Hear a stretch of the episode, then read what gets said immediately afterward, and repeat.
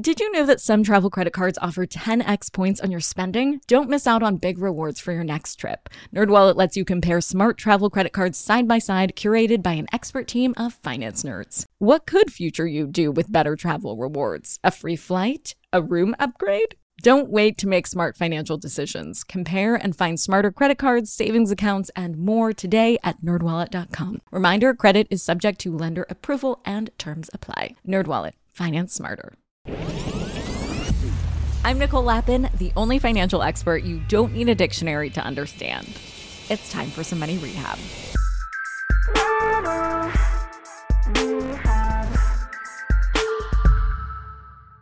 All right, let's catch you up with the big stories happening on Wall Street. And as per usual, the biggie is inflation.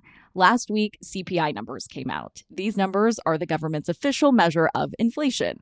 The new numbers are part, though, of a very slow downward trend. They dropped from 7.1 in November to 6.5 in December. The current drop is due to a decrease in fuel and airline ticket prices. Now, since both of these are factors in shipping costs, they will have a much larger impact on inflation than, let's say, the cost of milk. If you pull out the cost of fuel and food, you get a number called core CPI.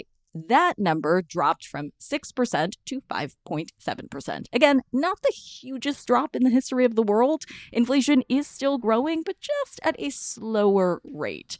In a speech last week, the current head of the Federal Reserve Bank of Philadelphia said he thought we were seeing a pivot from concerns over inflation in the goods sector to inflation in the service sector. So again, we're seeing the Fed wrestling with wages as a factor in inflation. We talked about that on the pod last week. We'll link that bad boy in the show notes below if you want to catch up. And there's a little more good news about inflation. This week, the World Economic Forum meets in Davos. Now, Davos, I had to say it that way. Davos is a bunch of mostly rich white predominantly male bankers and world leaders meeting in Switzerland to try and save the world. Seriously, it's about as tone deaf as it sounds. This year, the theme is cooperation in a fragmented world. This topic may be a little more on the nose than they had planned because traditionally the sitting US president and other world leaders attended. But those names are noticeably absent this year. Biden isn't going, and neither is the president of China, Xi Jinping, also skipping the affair, the UK prime minister, the prime minister of India, and the president of France. I don't know why I keep saying it this way, but it feels right. These are some heavy hitters that would have gone in the past. I guess the big question is has Davos lost its charm, or has globalization so fallen out of favor that world leaders don't want to be seen attending a booster rally for it? However, I will say that what gets said there still carries a lot of weight, and early reports suggest a more optimistic outlook for the global economy than what we've been hearing in recent months.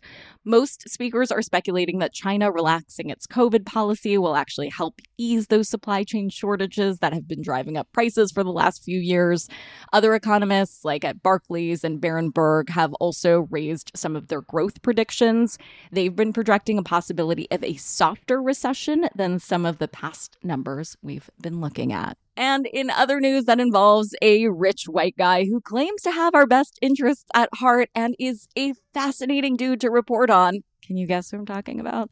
Uh, on Thursday, Tesla cut its prices of its lineup of cars. This move is complicated. If you're looking to buy a Tesla, this is great news. Not only is the price cheaper, but the lower price means that cars are eligible for more tax credits. Between the slashed price and the tax credit, the price of some vehicles has been lowered by as much as 30%.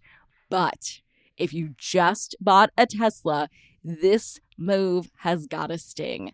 Tesla also slashed prices in the Chinese market, and owners there were so outraged that they actually staged a small protest over it. This is a move, though, that might help Tesla stay competitive in the electric vehicle market.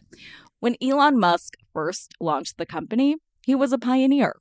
That's no longer the case as EVs have become more mainstream. But while the EV market has evolved so much, Tesla's car lineup really hasn't. Cheaper prices might help them stay competitive in a more crowded field.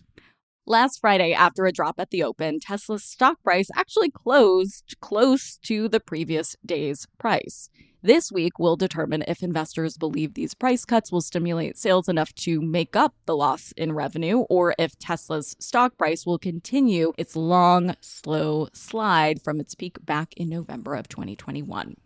The U.S. government also finds itself facing uncertainty this week. Last week, Treasury Secretary Janet Yellen announced that the U.S. could hit its credit limit as early as this Thursday. Now, Yellen and the Treasury have a little wiggle room here to move money around and keep this from happening. The U.S. hit the debt ceiling in 2011, and our national credit score still hasn't recovered. Not only that, but the markets fell on the news, and it took months to recover. So, this deadline is something that markets will be watching very closely. We can also look forward to some housing numbers this week. We get the home builders index, we also get building permits and housing starts, and on Friday, we get existing home sales. These numbers have not been great if you're looking to buy a home. While interest rates have been hammering prospective buyers, there just aren't enough homes on the market to meet the demand, leading to a situation where housing prices, especially in high demand areas, have stayed high despite the mortgage rates. Usually, housing prices and interest rates work as a seesaw. When interest rates go up, home prices are supposed to go down. But interest rates are up and home prices are up in a lot of areas. So that is not a seesaw. It's not the financial fun and games home buyers are used to.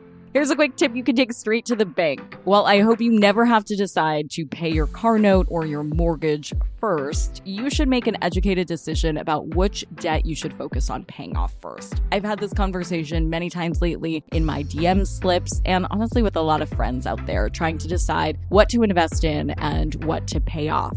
A fancy phrase for it is rate arbitrage, but all that means is really comparing your interest rates. If you have different kinds of interest rate debt, you want to pay the highest interest rate off first. If you're looking between investments and debt, you just want to compare the interest rate. So if you're looking at an investment that will get you 5%, but you have debt, that's accruing interest at 7%. You should pay off the debt first. On the flip side, if you have an investment that will yield you 7%, but debt that is accruing at 5%, the 7% is the way to go. It's really just a rate game, and the rules to play and win are quite easy. Compare, contrast, rinse, repeat. You're welcome. Money Rehab is a production of Money News Network. I'm your host, Nicole Lapin. Our executive producer is Morgan Lavoie. Do you need some money rehab? And let's be honest, we all do. So email us your money questions at moneyrehab at moneynewsnetwork.com to have your question answered on the show or even have a one on one intervention with me. And follow us on Instagram at Money News and TikTok at Money News Network for exclusive video content. And lastly, thank you Seriously, thank you for listening and investing in yourself, which is the most important investment you can make.